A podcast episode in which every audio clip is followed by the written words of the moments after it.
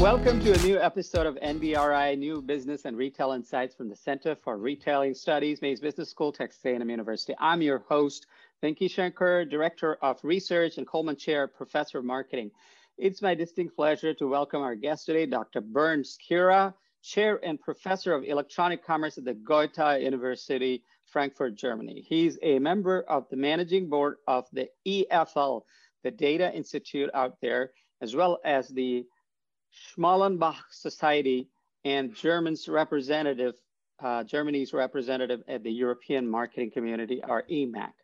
Um, Bernd's research interests include MarTech, sales tech, e-commerce, online marketing, marketing analytics, consumer privacy, and value-based customer management.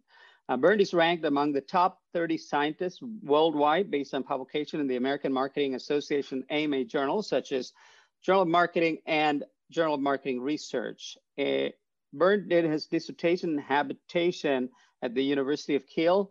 Prior to becoming an academic, Bernd also served as a software developer at SAP. Um, guten Tag, Bernd. Uh, thank you for joining me in this conversation today. Wie geht's? Mir geht es sehr gut, Benki. Machen wir das Interview auf Deutsch? Sehr gut. Uh, uh, uh, ich verstehe Deu keine Deutsch, aber ich gut nicht. Uh, so please uh, thank, uh, put up with my uh, limited German, but thank you for joining me today. How have you been in the last uh, one year or so, ever since the outbreak of COVID? I mean, uh, none of us is uh, actually very happy about COVID, but but what I enjoyed is that we had to move towards digitization in, in the teaching area. So uh, finally, I managed to come up with all the videos from my classes and I'm actually quite surprised how well it is perceived, how much I enjoy it. So I'm pretty sure, I, I mean, hopefully the COVID will be over uh, quite soon, but I'm pretty sure that the world we will encounter after the COVID will be substantially different from the world before uh, COVID. And so in that sense, uh, despite all the disadvantages of the virus, I think it also has good a lot of advantages for uh, the research and the teaching in particular. I'm glad you see a positive in the post-COVID era. Uh, I introduce you uh, in the tr traditional way, but I'd like you to describe yourself in maybe five words or less. Uh, what really makes uh, Bernd Skiera tick? Well, I, I, think I'm an early bird. So what I really enjoy, I don't have to set up the alarm clock, but but I'm one of those persons. If they didn't get much done until lunchtime, they're really nervous. Uh, so I usually get up early in the morning. I enjoy having a cup of coffee and then starting to work.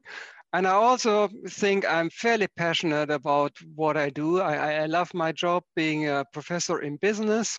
Uh, I really love uh, working together with doctoral students. It gives me uh, exposure to really bright uh, uh, people who challenge me. And hopefully I can also help them developing uh, a good academic career. as a researcher, as both of us knows, not always the research is perceived by everyone as being as excited as we think. So we have to be persistent. We have to work on improving the research. And, and if you look at my research that I do, it's usually empirical work. So I really try to put together interesting data sets, look at new problems, and then hopefully come up with a very good uh, solution. That describes you very well from what I know you also. And um, tell us a little bit about your research journey. I know you moved from software development into academia, and then you started your journey University of Kiel. Tell us, walk us through uh, some of the key aspects of your research journey so far. Well, I certainly enjoyed working for SAP from 85 to 88. That was just the time before they went uh, public. I was among the first 200 uh, employees, but that was certainly a really exciting time uh, that was kind of a startup feeling uh, when I was very young. And then uh, I decided to go for a PhD or doctoral degree. And I was certainly very uh, influenced by my doctoral supervisor, uh, Sönke Albers, who had the idea that he wanted to outline the monetary impact of a marketing decision. And that's certainly something I try to pursue. So the very basic idea is you want to make a decision, and obviously that decision involves cost or requires some budget, but you want to make sure that the return is larger than the amount of money you invested. So what we need to have, we need to have a model that allows us to predict how much money we can make with a particular decision decision. So if you look at my, my dissertation, it was about sales territory alignment. And the vision that I pursued there was essentially I had a mapping program, so that fitted quite nicely with my experience as a software engineer. And what you could do on the map, you could realign the territories. And the idea was that we come up with a prediction about how much money we can make with a certain territory alignment. And the economic intuition behind was that if you have one very large territory and one very small one, then obviously in the one large territory, you are not paying enough attention to rather attractive clients. Whereas in the small territory, you visit clients where actually you feel they are not really attractive enough. And, and so by realigning the territories, I try to solve the allocation problem in, in terms of how much calls can I make to which kind of customers. And that uh, allocation co problem combined with the assignment problem that allowed me to predict how much money I can make with a certain territory alignment. And of course, once you know how much money you can make with one territory alignment, you can develop an algorithm that tries to look out for what is the most profitable combination of sales territories. And, and, so you can see I have a decision in that sense. It was the territory alignment and I could align it to a monetary outcome. And since then, I, I, I usually pursued ideas. So for example, I like conjoint analysis a lot because you can simulate markets, you can make pricing or product decisions, and you can see how much money is involved with such a decision. So that's certainly something that, that, that really keeps me ongoing. And this is the kind of vision. And of course, nowadays we have different data sets. We have new algorithms. As you know, we have exciting developments in the area of machine learning. But still, I feel we as researchers in business and also managers in business, we should try to make sure we also get the knowledge in terms of how to make sure that we can also measure the monetary impact of our decisions. That is a very good description of uh, your uh, focus. But I, I, presume that also led you to marketing finance interface, where you started still looking at the return on uh, marketing efforts. And now I understand you're working on MarTech or Sales Tech. These are marketing technology and sales technology solutions. And in particular, I understand that you're working at a uh, concept called iPaaS uh, which stands for Integration Platform as a Service. Tell us a little bit about that. Yeah, I mean, the core idea behind iPaaS, and it's a broad concept, and uh, I've been quite fortunate that I can uh, collaborate with a, a, company I founded a couple of years ago.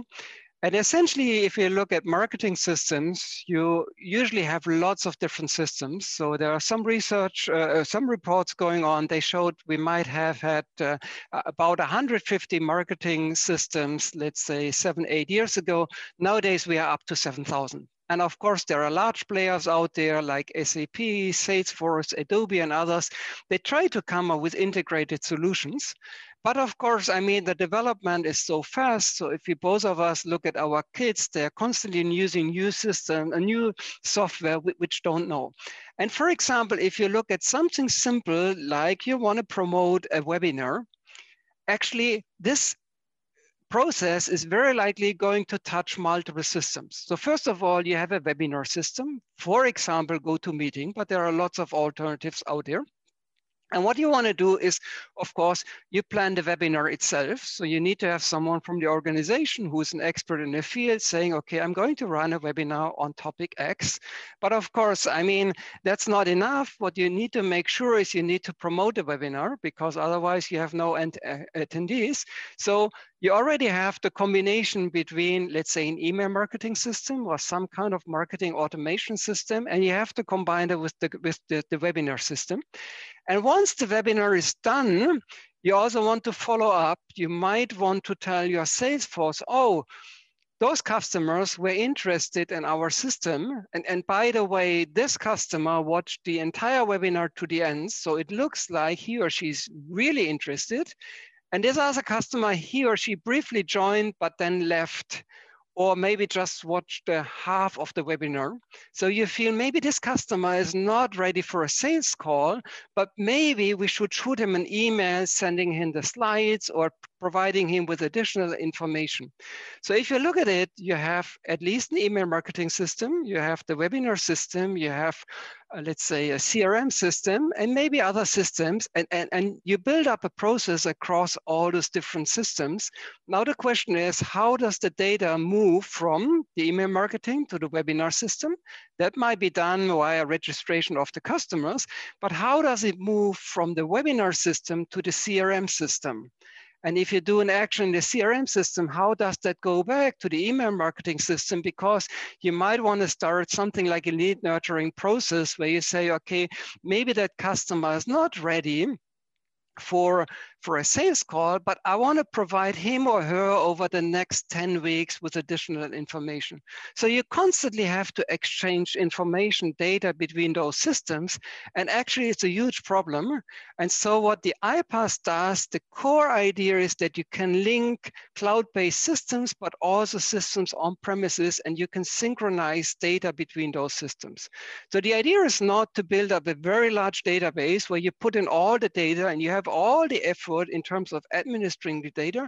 The idea is you have all the systems, you keep every system with its data, and doing so, it's obviously redundant. So you have the same information in multiple systems, but the redundancy requires that you have to synchronize all the updates. The so, so loosely saying, yeah, go, sorry, go ahead. Yeah, so I was just going to summarize your system as kind of a end-to-end lead generation, lead qualification, and a CRM overall system, but that consists of multiple systems talking to each other and performing uh, flawlessly and very smoothly. Is that uh, a That's right. That's right. Yeah.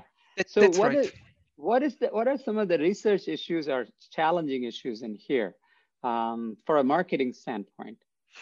Well, I, I, I, think very importantly is, it, it, from my point of view, we have to look in marketing much more at the duration that certain processes take. So that usually requires event data. And event data, I mean, essentially contains three information. The one is an ID about, let's say, for example, a customer.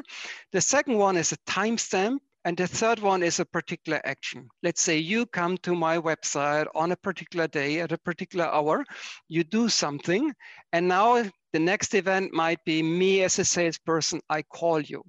So for example, if you would like to figure out, does it make sense that I call you quickly? Then of course I need to measure when did you get in contact with me and how long did it take me to respond? And my experience is that, that quite often we, we essentially lack the information about how much time something takes because we don't have the timestamp in our data. So personally, I feel the big future will be that we, that we are getting much better at analyzing those type of event data. That's a very nice way of saying uh, we should completely leverage the granular data we get. And some of the examples, Brent, Bernd, you talked about are mostly B2B. So is it uh, only for B2B, or do you think iPaaS could also be used for B2C also? I, I think it's relevant for both areas. The difference between B2B and B2C is essentially the following. Usually in a B2B setting, you still have salesperson involved. Whereas right. in the B2B, B2C setting, let's say if you look at Amazon or other online retailers, essentially everything is done on the retailer system, on the retailer's platform. So you don't have, you don't have the integration problem with the Salesforce. But in a B2B setting, I think the fundamental change is that previously you could go to an exhibition and essentially the customer would show up because they are not well informed let's say 10 years ago. In today's world you have all the information available on the internet so the customer is much better informed. So instead of contacting five potential suppliers they just contact two. And the mm. trick is you have to make sure you are one of the two too, right. And uh, that brings us to the idea that in a post-COVID world, more and more customers are increasingly going to rely on this rather than trade shows, which are now becoming uh, not feasible. So I think iPaaS, do you think uh, it's going to get fast acceptance and it's going to become the norm, at least in B2B situations? I mean, essentially you have you face the question, how can you operate with different systems? One solution might be you try to avoid to having multiple systems, but that requires that first of all, you rely on one large supplier. Probably it's very costly and you have to make sure this large supplier is following up with all the new trends coming up. That might be feasible, but probably it's a challenge. The other philosophy is that you simply use something like a best of breed you combine them and you have a flexible system where you could also drop one system, replace it by another system, but still the process you have is still working out fine. So that's, yeah. I, I, mean, there are two fundamental ideas. Obviously, we're very much in favor of the best of breed approach. That's good to know. Um, but that brings us to the uh, issue of privacy, right? Because now you're going to capture so much data. You talked about timestamp data, knowing when a prospect looked at a webinar or did a query or search. And um, but how does uh, the privacy aspect play in here, especially in, in a place like Germany, where it's very sensitive to privacy elements, the whole of Europe for that matter. Uh, tell us something about uh, these issues and speak to your research. I believe you're doing some work on this. So uh, uh, give me a summary of what your uh, thoughts are on this and what your research is. Yeah, I mean, two answers. The first one as a technology provider, of course, I mean, privacy is, is very important. If you allow for synchronizing data, one way to approach it that, that you essentially never touch the data yourself. So that means essentially it remains still within the firm, but but you're not touching it, so you don't have the privacy problem as a technology provider. But but that's of course something very important. The current problem that I don't want to say problem, but but I mean essentially what happened, and I think Europe is in the forefront of reacting, is that the regulator feels something has gone wrong with in terms of how companies use the data and I would say to some extent that's probably right. I mean, if you look at the Cambridge Analytica scandal, it, it kind of made clear that it was probably too easy for companies to access to get access to consumer data. So what we do right now in, in Europe with the GDPR, and I think California and many other countries are, are following, but probably in Europe we have the strictest law. Essentially, the law says if you don't have consent from the consumer, you're not allowed to collect the data. Uh, uh, sorry, personal data. And personal data, we, we could look at a precise de definition, but it's rather broadly defined. So for example, even collecting cookies, digital cookies about you, which wouldn't include your name, address, or something like that, that would be considered personal data. And of course, I need those cookies in an online advertising system, for example, for retargeting or for affiliate marketing to work. So the challenge is now that you as an affiliate marketing provider or you as an ad exchange, you need to make sure you get the consent from the consumer. But unfortunately, you as the ad exchange, you don't have contact to the end consumer. The one who has contact might be the publisher. For example, the New York Times or a German newspaper or someone else. So that puts the publisher into the responsibility of not only getting consent for him or herself, but also for all the other actors with whom they collaborate.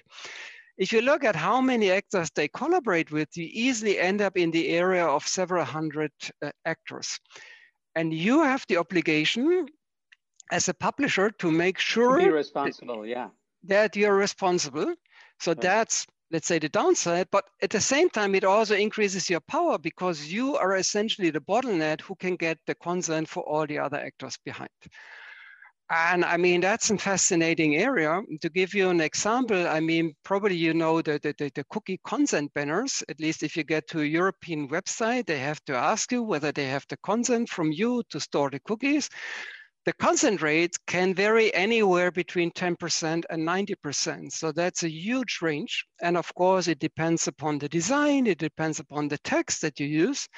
But let's say if you end up with 10% and you have a te technology provider such as Google who might say, if you don't have the consent, we don't deliver you with the opportunities to, to serve ads, that essentially means you are no longer able to make business with Google and to refinance the, con the, uh, the, the, content that you probably provide currently at a, at a price that doesn't justify the cost.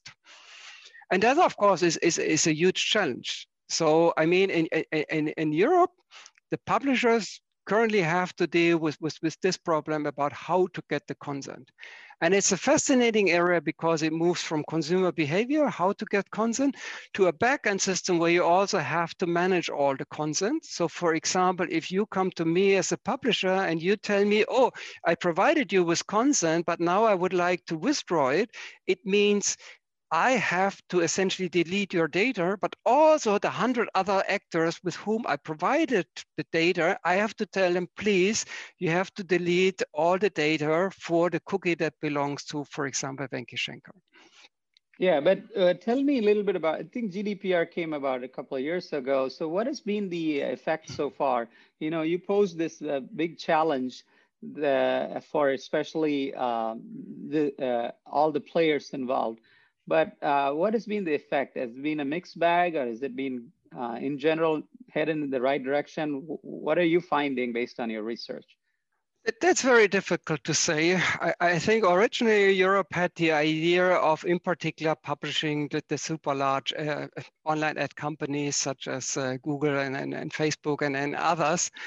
Um, I, I, mean, those players essentially were able to really prepare extremely well for this event, and they also have the resources, the financial resources to deal with the problem. What is a little bit less clear whether all the other players that are not as rich, whether they really have the funding to mm-hmm. uh, make sure they prepare accordingly. And I think the crucial moment is also out there whether, I mean, we will end up with a world I would describe as a paid content world. I think right now we can roughly describe the internet as a, as a medium where we get a lot of content free of charge. Free of charge meaning we don't have to pay for it by money, but we have to pay by for it by um, providing attention to ads and of course also dividing information uh, uh, about ourselves. And I mean, it's, it's a very fair question whether this is a better world than a paid content world where we might essentially have the opportunity, for example, not seeing ads and not providing information, for example, for paying $5 a month for a particular newspaper. Uh, that might be a better world for the two of us because we could easily afford to pay the $5 uh, fee for a newspaper. But for many others, it might be actually a worse world because they will not be able to, uh, to, to they, they won't have the funding to pay the $5. So I think we are currently on the edge where the publisher are going to recognize it's getting more and more difficult to keep up the advertising revenue, for example, because consent rate dropped. Um, and where they have to think about, okay, how can we still continue to finance the content? That, that is a good way of uh, describing what the issues are currently. You primarily talking from publisher standpoint, but uh, you know the the world that you describe is, uh, you know, many marketers face this uh, freemium problem. They always divide the uh, audience into two types. One who wants to get free benefits, so they are willing to tolerate ads.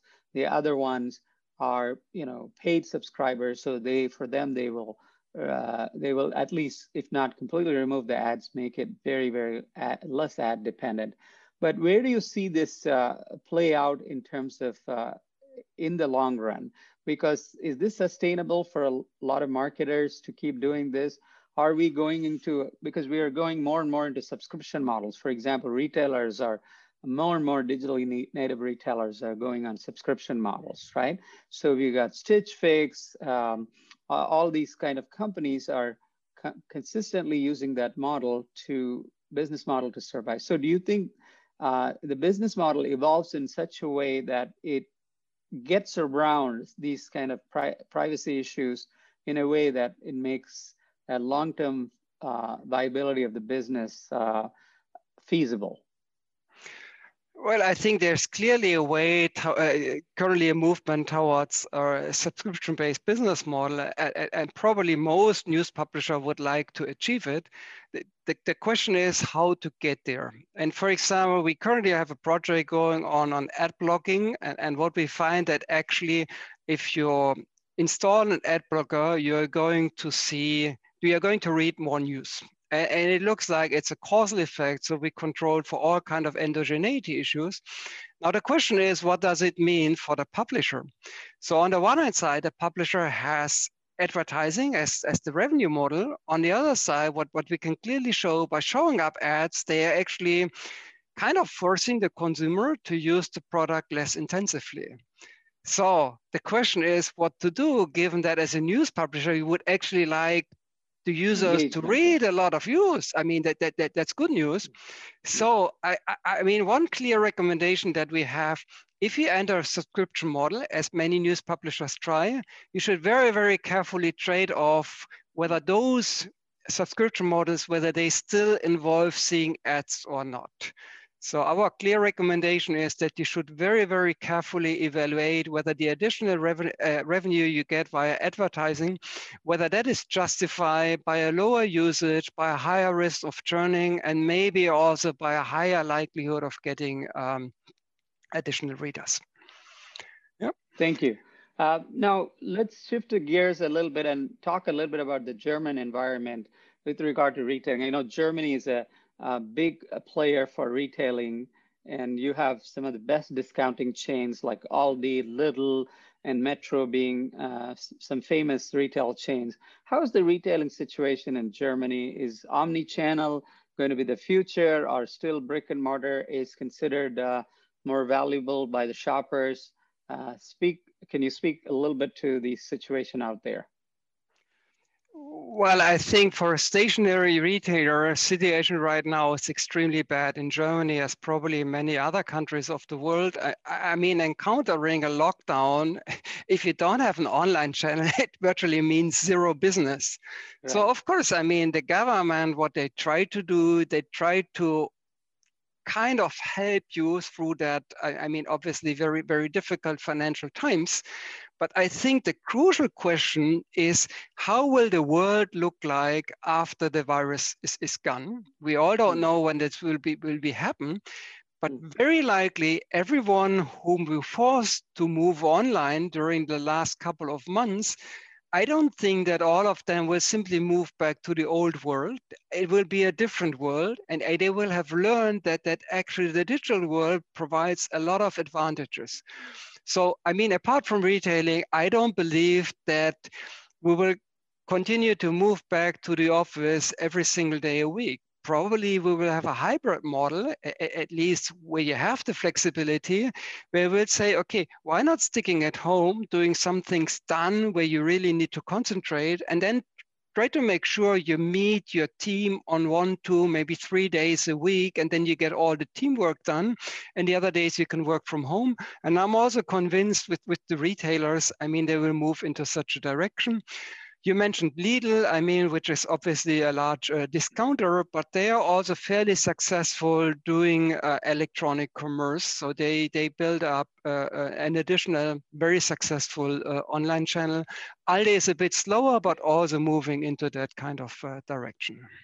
So that resonates well with the experience of US retailers, particularly in the grocery environment. Uh, all the U.S. retailers have benefited tremendously, starting from you know Amazon to Walmart to Target to uh, uh, Kroger's to HEB, uh, and similar story you're telling. Now, looking to the future, what do you think are the key research issues, uh, particularly with respect to uh, your areas and also in the German market or in the European market? Personally, I'm, I, am deeply convinced that in marketing, we have to, let's say, I, I, would say most of the research we do is that looks at, a, at an individual decision. Let's say, uh, figure out what the optimal price is, figure out what's the optimal promotion message, something like that. I, I think where the industry is currently moving to is towards whole processes. And that also requires to look at decisions more in a process. I give you an example. If you fill up your shopping basket online and you don't order, probably it's a good idea if I get your consent and if I have a con uh, if I have an opportunity to contact you, I send you later on an email saying, "Oh, Venki, I'm uh, so sorry that you didn't purchase product X. Here's a coupon, whatever, 10%, and uh, why don't you move forward? I would really love to have you as a customer." And if you purchase, it might also be a good idea to do it a second time but probably not three times in a row because then you learned obviously that you simply have to wait, you get a 10% coupon. So that means obviously I, I, I need to have a process where I also have to consider, okay, what happened in the past and how can I consider that? Or another example, take the same process, but when to contact you. Should it be 24 hours later? Should it be at 8 a.m. in the morning? Should it be at the same point in time you did the purchase? Because obviously you had time doing the purchase there. And that also requires to track what is going on across time. And, and to some extent, I think exploring event data will turn out to be uh, quite fruitful. So that, that's a very good uh, prediction, using better leveraging of event data for micro marketing or micro activities in the marketing process. Uh, so far, you've uh, spoken eloquently about, uh, eloquently about um, a lot of uh, marketing issues. Uh, I'd like to understand you better as a person. What do you do for fun, Bernd? Well, if I could do it, I would love to do skiing all winter long. So this winter probably will be a very bad winter for skiing, but I really love uh, doing skiing. I also like all kind of uh, uh, out, outdoor activities. Uh, with my family, we spend uh, a fair bit amount of time abroad. And when I was young, I used to play chess. That's obviously not the best sport to do with all the academic research, but sometimes I feel when I have to deal with the reviewers, I feel it's like a game of, of, of chess. And of course, I mean, I enjoyed watching You're the Netflix. You're pretty good at that. You've been very successful in doing that, so I have to give you a lot of credit. So that's an interesting issue about chess. Uh, I understand that uh, chess is now becoming more popular thanks to the Netflix documentary Queen's Gambit, and I know that you're probably a fan of that as well. So, uh, do you get some time to watch that uh, series, or uh, or even keep in touch uh, with uh, some of your chess by online or playing with somebody real? I mean, obviously, I watched the series. What I really enjoy doing is there's a very nice commentator on, on really all the good games currently going on. His name is Daniel King. He yes, has a YouTube uh, uh, channel, uh, powerplaychess.com. I really love watching his movies. They are 20 minutes long on average, and he's really brilliant in explaining what's going on. And that allows me also to keep up a little bit with what's currently going on. Well, I appreciate that because I myself used to be a chess player in my school and college days, having played for uh, uh, a number of levels. Uh, unfortunately, like you, I don't have the time. The chess is very time consuming. Um, but what do you, where do you think, since AI has now um, come up with better, better algorithms, the, you know, you've got uh, AI can beat the grand chess grandmaster, the best grandmaster uh, very quickly now. Where do you think is the future of this for humans because um, the Go uh, and uh, chess games and all the games being mastered by AI, do you think there'll there'll ever be a situation in which humans may be interested in pursuing this because they might say, oh, no matter how hard we play, the machine will outwit us. So do you think this will lead to some kind of um, uh, some kind of a resignation on the part of humans that a lot of these tasks, I'm not going to apply my brains. I actually don't think so. I mean, you, you talked about the Alpha Zero, and the Alpha Zero even put the, the, the level how good a machine can play chess and also go to a new level. But, but even way before Alpha Zero, uh, probably 10, 15 years ago, it was clear that a human cannot beat a machine. So, I mean, obviously the difference now became maybe uh, a bit larger with the, with the Alpha Zero, but, but they didn't hurt the game. And what is quite interesting to see that actually the top players, they, they pick up the ideas from the machine. So it's not only the machines getting better, okay. also the, the top players are picking up new ideas. Probably. I mean, the, the, the gap won't diminish too strongly, but, but I mean, every development has, has two coins. So in that sense, um, it, it's also good news for, for the top players. And so in that sense, um, as long as you can take care of, of, of, cheating that might go on because the machines play so much better, I didn't, I didn't think it hurt uh, the, the game. Uh, that's a positive response that humans can learn from machines. Uh, but on that note, uh, we are coming to the last segment, and I would like your um, views or uh, calls uh, or advice to the viewers and listeners of this podcast.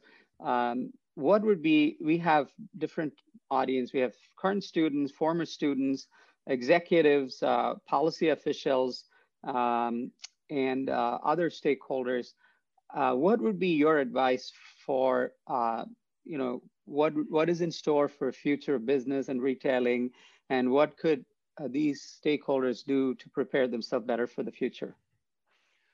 Well, let me start with, with the undergraduate teaching. Uh, personally, I'm, I'm deeply convinced that as a good marketeer, you have to, you need to have a good understanding about the data. And sometimes I'm joking with my uh, econ colleagues. Uh, they, they usually think they are better researchers because they have so much data. And then I ask them, okay, you go to the uh, Federal Bureau of Statistics, you get the 20 years of data, and then it might turn out you have monthly data. So that means 20 times 12. So that means 240 observations. And then I tell them about the situations we encounter with millions of consumers making decisions. So I'm deeply Wonderful. convinced that in marketing, we have so much more data than in most other disciplines in, in business and in particular in economics. So the ones who would like to work with data, I, I think they should actually come to our field. At the same time, I also feel the marketeer of the future needs to have a decent knowledge how to work with data. Because even if you have, if you're a very creative person and you might have outstanding create, creative ideas in terms of how to set up an ad spot or something like that, one day someone will come and, and show me, okay, you have a number of convincing arguments why this very innovative creative spot might be better, but, but that can you also show me with the data? And if you can do that, probably you won't get the money to run the advertising spots. On the other side, if, if you manage to do so, if, if you tell the CFO, you give me 10 euros and I give you 25 euros back, I, I mean, that's a very strong argument to get much more money from, uh, for, for running the marketing campaigns. So that's what I do with the undergraduates. I think for, for the business, the most important part will be, from my point of view, we will see much more automation going on. We talked about the processes. I think some of the parts of the processes will be automated. Uh, from my point of view, we will see a lot of information technology going on there.